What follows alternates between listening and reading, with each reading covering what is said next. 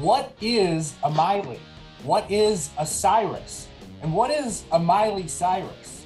The EU General Court rules that if you're famous, you can come in second and still win.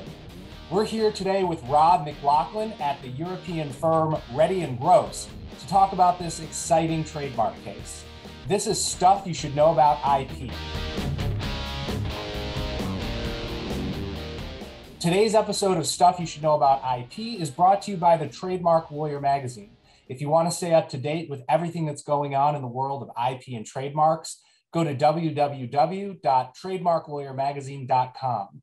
Each issue is free to read for up to eight weeks. That's trademarklawyermagazine.com for global news in the world of trademarks.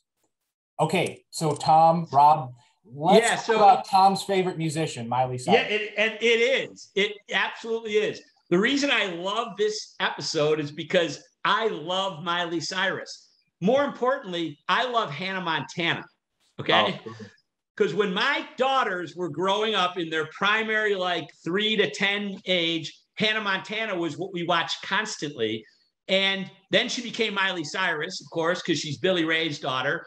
I don't just like Miley Cyrus and I love her music, but I like Billy Ray because when I was younger, he was a really popular guy. So I like it all. And when I saw this, I thought, what a great opportunity. And and Rob, you're going to give us the detail, but kind of at a quick high level, we have Miley Cyrus and her company Smiley Miley Inc. trying to get pra- trademark protection on Miley Cyrus. And I think it was in like 2014. Yeah. And when they went to do it, there was a company out there that already had a trademark on Cyrus, and there was a little bit of overlapping products, I think, and they opposed. Enter Rob McLaughlin. Yeah, so that's that's a really good summary, Tom. Thanks for that. So like this case is is actually is one of a few big ones in EU trademark law that deal with this idea of um, of conceptual difference, right? And the idea is that even when um, even when you've got two marks that look really similar and sound really similar, if they mean completely different things, then consumers are not going to get confused between them, right? And so in some situations, this, this conceptual difference can be so powerful that it like it overrides all of the other similarities between the marks, right? And um, in these, like there's been a few of them um, in these big cases, they've actually all, oddly enough, been about famous people trying to um, trying to register their names as trademarks. In fact, in fact, there's one of them where the famous person already had a trademark registration of their name, and they were trying to stop someone else come in and get a registration for something similar, right? So in in a, in this situation, or, or in either of those two situations, what you've got is you're comparing two trademarks, and you're trying to work out if consumers would be confused between them. But one of the trademarks is the name of a celebrity, the name of a famous person. And the, the idea behind this case is that consumers know that person's name. They know what that trademark refers to. So even if the other trademark's really close, they're still not going to be confused between them.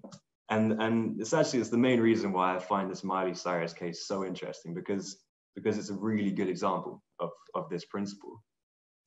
So um so basically, Rob, before you go on, I think what I'm hearing is normally, or maybe always, the question is in, in this scenario is will the consumers be confused as to the source or origin of the products or services that are represented by the trademark?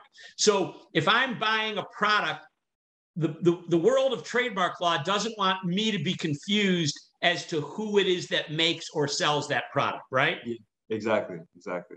So then when we have a trademark like Cyrus, and that's already out there, and then we have Miley Cyrus trying to get a trademark on her name for similar goods, people yeah. might be confused if you're just looking at the phonetics yeah. and the visual, right? That's that's the legal background. That's where Cyrus coming coming from. Definitely. Definitely. Yeah. So shall we shall we um, shall we catch all the listeners up to speed? Shall we give them all the um all like the basic facts of the case and Yes, and, and yes. Let's do that. The terminology that we're going to use, just catch everyone yeah. up to speed. So we're talking, you know, as as we've very clearly made, we're talking about trademark law here. So like, what's a trademark? As you were saying, it's a sign that you use to identify your goods and and your services. And Miley Cyrus uses her own name as a trademark to identify her services. So like um, I don't know, like her, her music and her acting and, uh, and, and some goods, like maybe some merchandise and stuff like that. And, and this is what she tried to register. She tried to register the name, uh, the two words, Miley Cyrus. And so I guess the next question is what's a trademark registration? So um, as, you, as you were saying, this is an IP right that allows you to prevent someone else from using the same or, or a similar trademark if this would cause consumer confusion or if this would harm your own trademark, right? And, and in this scenario, in the Miley Cyrus scenario, the trademark that she's trying to register is, is her name. And that's, that's kind of unusual. Like a name is, is a, is a, but quite a niche category of trademark. Like most trademarks are, are just words, like made up words, like I don't know, like Google, or, or maybe they have a meaning, but it's not quite connected, like Amazon or Apple or, or Yankees or, or Coca-Cola. And there's not like like having a trademark that is your name is, is quite a niche thing to do. And normally it's famous people who are trying to register their names as trademarks. And the logic here is that they're trying to um, to get some legal control over who can use their name in a commercial context. You know, who can use their name for financial gain. Like um, like say Miley had a registration for uh, covered like clothing and like women's apparel and, and, and things like that, then um, then this would give her legal rights to stop other people using her name on unofficial merchandise, right? So, so, so, so she has a trademark. Miley, let's say she had a trademark for Miley Cyrus for clothing. Yeah. Somebody else comes out with Miley Cyrus for clothing because, hey, Miley is already famous. She spent a fortune on building a reputation. If I yeah. sell Miley Cyrus clothing, I can make money without having to do much in the marketplace. Exactly. That's and not cool. Yeah, yeah. So that's what a trademark registration does. It it um it allows the owner to prevent other people from using the exact same mark or a similar mark for the exact same goods or, or similar goods. That's uh, that's its function. And um, and these registrations, right? They're they're territorial rights. They only apply in the country where they're granted. So so you know the U.S. government grants U.S. trademark registrations, like the UK government grants UK ones, and, and so on. But um, but here in the EU, you can get a trademark registration which covers the entire EU. So that's that's all 27 countries. And this is what Miley tried to do. She um, she files an application uh, for an EU trademark, but um, but part of the process of, of getting an EU trademark is this this three month window where other people can come along and oppose uh, your application.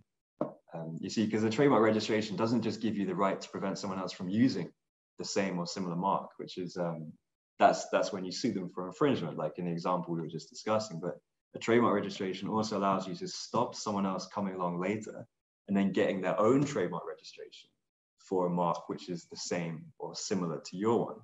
And, um, and you can stop them doing this by opposing their application. And in this case, it was a company called Cyrus Trademarks Limited um, who came along and opposed the Miley Cyrus application. And um, this, this company, they're connected with uh, this British brand of audio equipment called Cyrus Audio they make like speakers and and hi-fis and, uh, and things like that. And so they have this registration. I don't know if, if any of us have it open in a document. If we can pull it up, put it on the screen, maybe. Yeah, we'll, we'll put it on. Can Ray can put it on after yeah, we'll the fact. So assume it's on the screen right now, Rob. I will do, we'll do. But yeah, I'll describe it for people who are just listening to the podcast who aren't watching it. It's like it's the word Cyrus written in capital letters, and it's you know you guys have seen the mark. It's, it very obviously says the word Cyrus. It's not really like heavily stylized. It's not yeah. really figurative. It's just got a right. few um, stripes down the middle, basically. Yeah. And this this registration it covers various types of, uh, of audio equipment like loudspeakers and hi-fis, and it's uh, it's this registration that they use to um, to oppose the Miley Cyrus application. Had you heard? Had, did you know of this company before this case? No, to be honest, I, I, I hadn't hadn't heard of them. No. Okay. But um, before we get into talking about the opposition, there was one thing which uh, I feel like I should explain. Um, I want to take a minute just to mention about the uh, the court that issued the decision that we're about to talk about. You know, just okay. in case some some listeners aren't familiar with the structure of the EU courts, and to be honest, this adds um, quite a lot of significance to the decision because you know when a decision comes from a court which is higher up in the court system, it's much more persuasive in in all other future cases.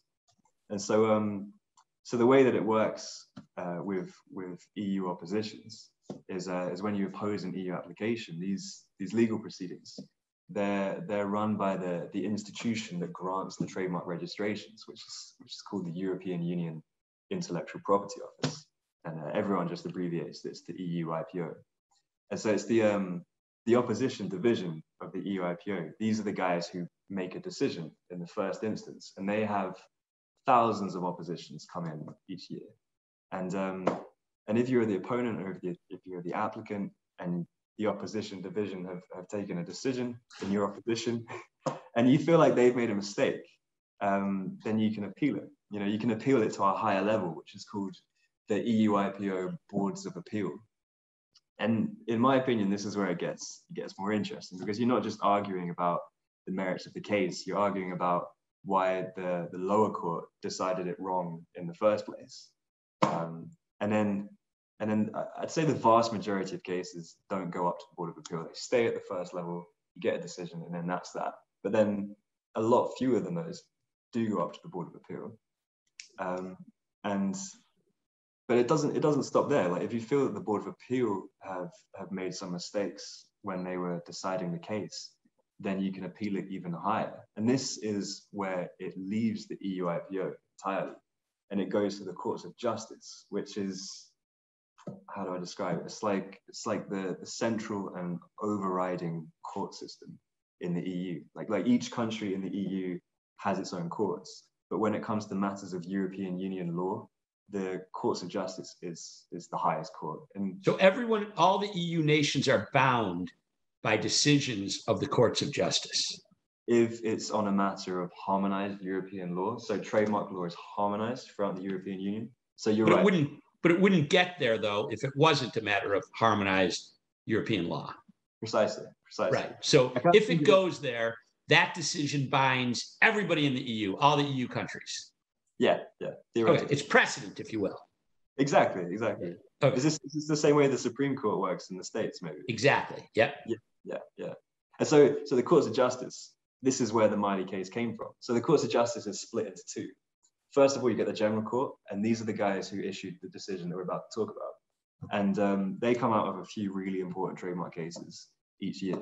And then one step above them is, you know, the final court of appeal, the courts of justice of the European Union. And um, and when either of these two guys make make a decision in a trademark case, it can be incredibly important. Like the idea is that, like you were saying, they provide clarity on European law. And so whatever they decide can quickly change the whole landscape of trademark law throughout the throughout the EU. Yeah, you know, you know what else is stunning though is on a practical level, how much yeah. money you have to spend. Because you've just mentioned several layers. You start at the EU um, IPO, then you go to the EU boards of appeal, exactly. right? Then you go to the uh, if so that's expensive. That costs money because you said hardly any even leave the EU IPO, right? They don't go up to the boards of appeal. Then, then go to the general court. Yeah. Then you go to the above that. So if you have to get that high, you have spent a lot of money. And you've spent a lot of time. Because like you yeah. were saying at the beginning, this uh, this opposition, the one we were describing, Cyrus versus Miley Cyrus, this was filed in 2014. So that was that was seven years ago. Yeah. That's how long these guys have been in this legal battle fighting each other over this trademark.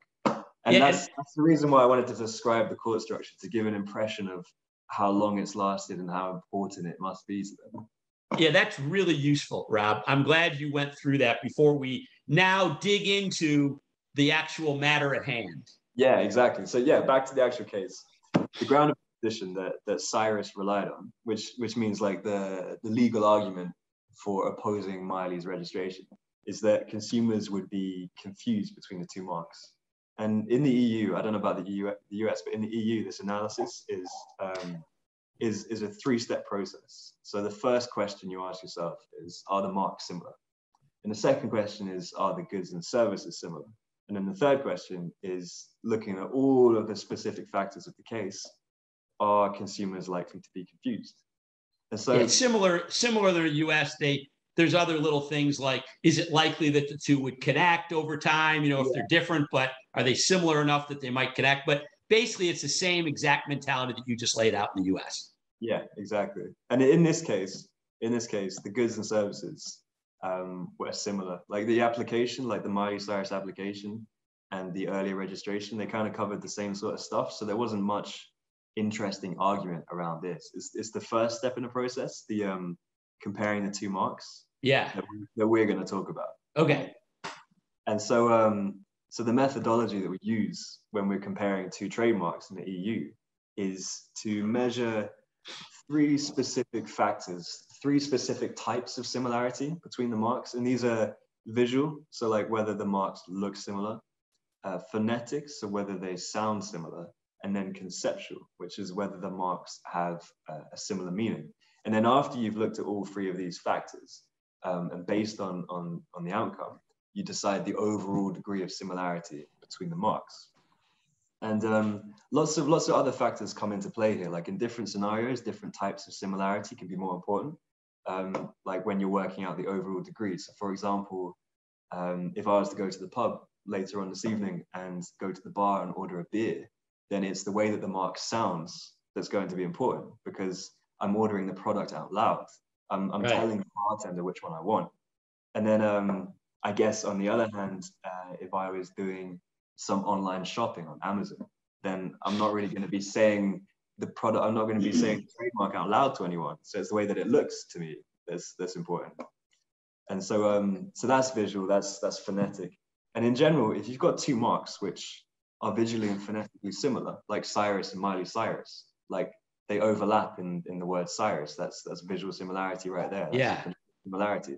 If you've got those two in the bag, then normally there's the, the two marks going to be similar overall.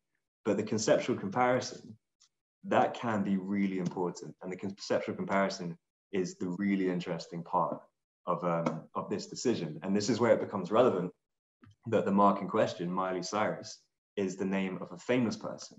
You know, because the, the key thing here is that even when the marks are visually and phonetically really similar, if the conceptual difference is big enough, then this can outweigh the visual and phonetic similarities, and the marks will be dissimilar overall. And, and when it comes to celebrities applying to register their names as trademarks, you're in a situation where consumers, they know what that trademark means. It's, it's the celebrity's name. And as you'd expect, this, this has like a massive impact on the, on the conceptual comparison.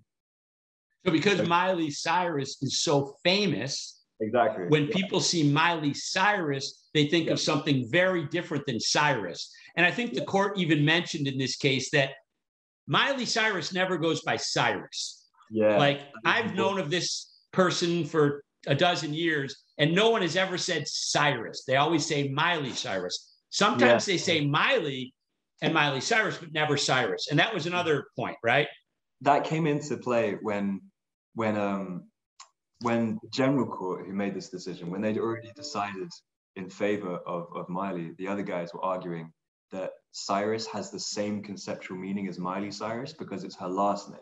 You know, they were trying to draw analogies. Right, yeah.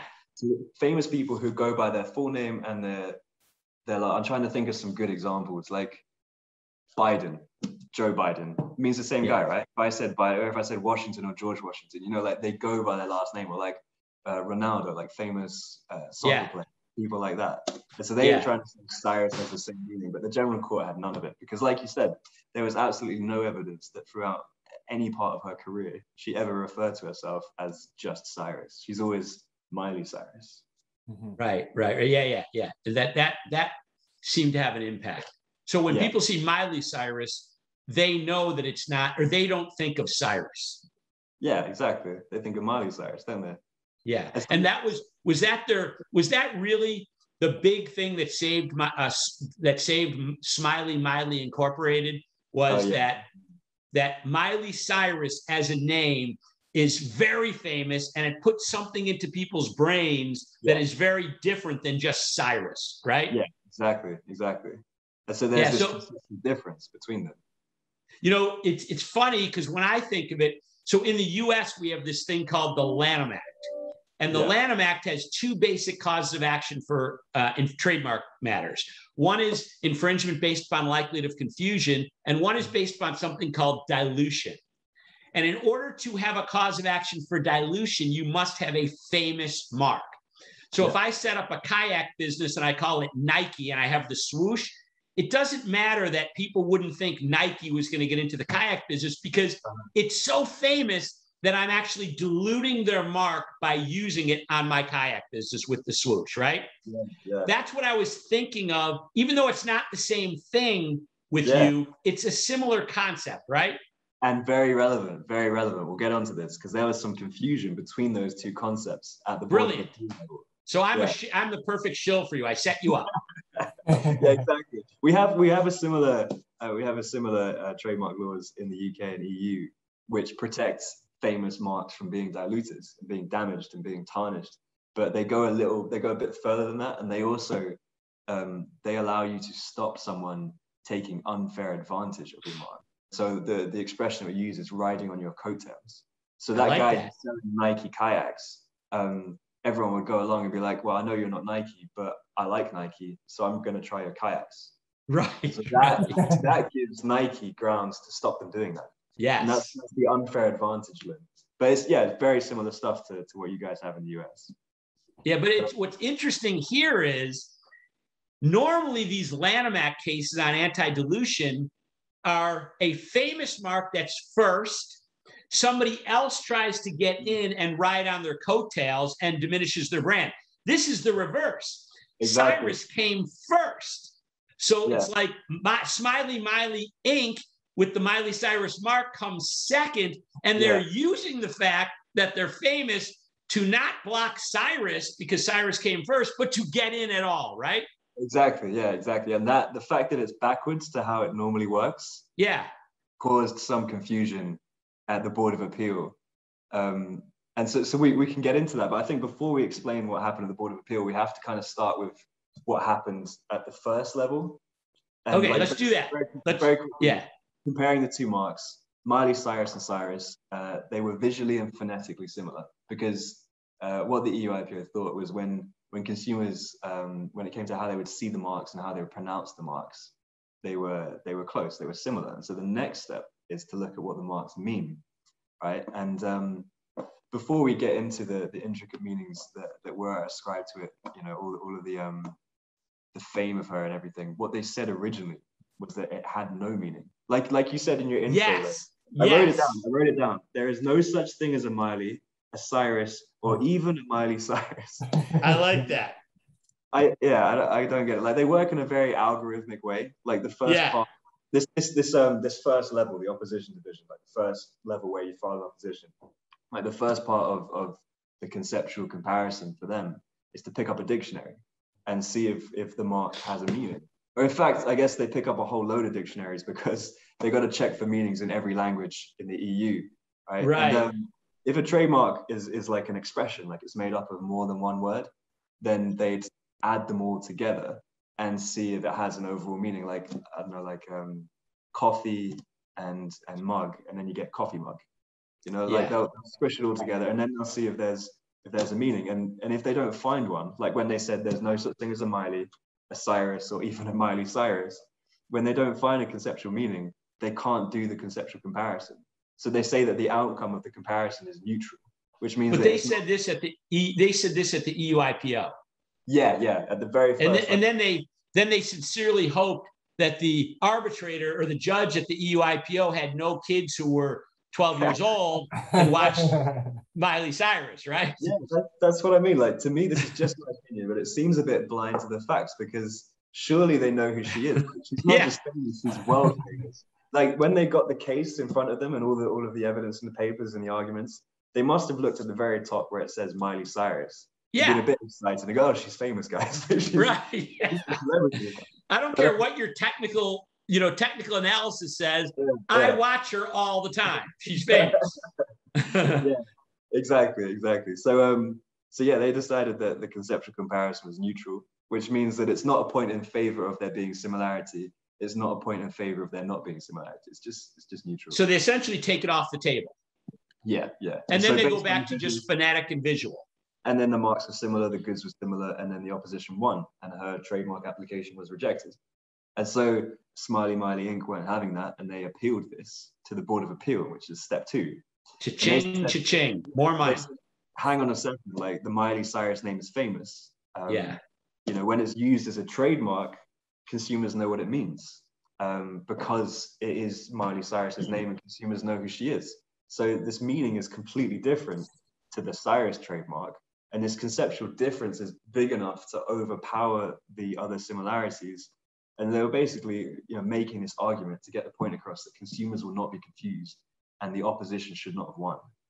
Um, but as, as we were just discussing it, you know, how I said the Board of Appeal, it, um, the way that the General Court um, explained the Board of Appeal's decision, they said that the Board of Appeal didn't really fully grasp where Miley Cyrus was going with this argument because they just said, you know, you're the applicant here. Like how famous your mark is doesn't matter. Because just like you were saying in the US, yes, yes, ended protection, you get this additional protection if you have a reputation. If your trademark is famous, then you can prevent other people from using or registering marks which are going to dilute your brand. But and you don't have a trademark. Yeah, and right? so the board of appeal, the board of appeal thought that Miley was making this argument, and they they were just saying like, um, you know, that that um, that. Sorry, I'm a bit lost. I can't really. no, no, no, no. yeah, yeah. It's the reverse argument. That's yeah. what confused them a bit. Is yeah. that normally it's a register, it's a, a trademark that's already out there, that's famous, yeah, that's being infringed upon by someone else. In this case, the famous one isn't out there yet. Exactly. And it must be confusing because I just tripped myself up thinking about it. yeah, exactly. That's right. I'm what confused. Was that Miley, it looked like it was on the attack. And they were saying, no, no, no, you're defending. You know, your reputation doesn't matter. We don't. yes. That. We don't take that. Like your, your, the fact that your name is famous, and, and they they admitted that. They said. Oh yeah, because they're confusing damaging your reputation yeah. versus versus confusing similarity. Yeah, yeah, exactly, exactly. And they said they said you're the applicant. The fact that your name is famous uh, and the mark is your name doesn't matter. We're not interested in how famous your mark is. And so the entire argument was kicked out. And so the right. Board of Appeal upheld the opposition. They said the yeah. opposition and that your mark is still rejected, your application is still refused. But this is this is really important, right? What they said was, we know you're famous, Miley, but that doesn't matter. And so then when Smiley Miley appeal this up to the general court, and then the general court is reaching uh, their own decision on the conceptual similarity, they saw that the Board of Appeal had admitted that Miley Cyrus was famous. And so, according to the general court, the Board of Appeal should have concluded, you know, based on the fact that she's famous, that the public were likely to make a conceptual association between the trademark Miley Cyrus and the famous singer Miley Cyrus which means that the Miley Cyrus trademark has a conceptual meaning. So it's not neutral the way that they'd maintained up until this point. And then, and then the general court went even like one step further and they said, not only Miley Cyrus, the trademark, have a conceptual meaning, but this is exactly the kind of circumstance when this conceptual meaning is so different to the other mark that it outweighs all of the similarities between them. And so even though the marks are visually and phonetically similar, they have such different meanings that the marks aren't similar overall. And when the marks aren't similar, the consumer confusion ground of opposition that fails, that falls away. And so the earlier decisions, the, the Board of Appeal and the opposition division, they were overturned. And um, and it looks like Miley's finally going to get a registration of her trademark. You know, yeah, seven, it's, yeah, it's interesting. Yeah, it's interesting because it really comes down to will the marketplace be confused, right? Yeah. If that company, Cyrus, had originally secured trademark protection on Miley Cyrus, you know, because let's say that before Miley Cyrus became famous, let's say they had it 30 years ago. Mm. Then Miley Cyrus comes in and tries to get, or Smiley Miley Inc. comes in, then tries to get Miley Cyrus. Very different outcome, I'll bet, because it's the same because we're no longer because again they don't use the name cyrus alone they always use miley cyrus which puts something in my mind Yeah. But if it was Miley Cyrus, the same trademark, it would have blocked Miley Cyrus probably because now it's it would have been closer. It would have been a lot closer, I think. It wouldn't be well, so how could you how could you have a conceptual difference if they're exactly the same mark? I don't know, like imagine imagine two generations from now, you have the biggest superstar in the world is called Coca-Cola. Like that's his name. Like he's a rapper Yeah. or something. And imagine Coca-Cola is trying to get a registration of his name, but Coca-Cola is saying, hang on a second, you can't have that. I imagine, I mean, I, I'm just speculating here, but maybe the uh, the courts would say, you know, that that consumers would look at Coca-Cola the rapper and think, oh, that's, that's clearly Coca-Cola the rapper, so that they should be able to have a registration for some goods. I But I think you'd have to have a logo. You'd have to have something more than Coca-Cola. Like if Coca-Cola the rapper had like this this rainbow or something, you know, like because Coca-Cola believed in the rainbow movement, whatever that is. But Yeah. it seems like if it's exactly the same mark, you wouldn't know which it was. Is it Coca-Cola the rapper or Coca-Cola the soft drink? I don't know, man. Bad, bad example, maybe.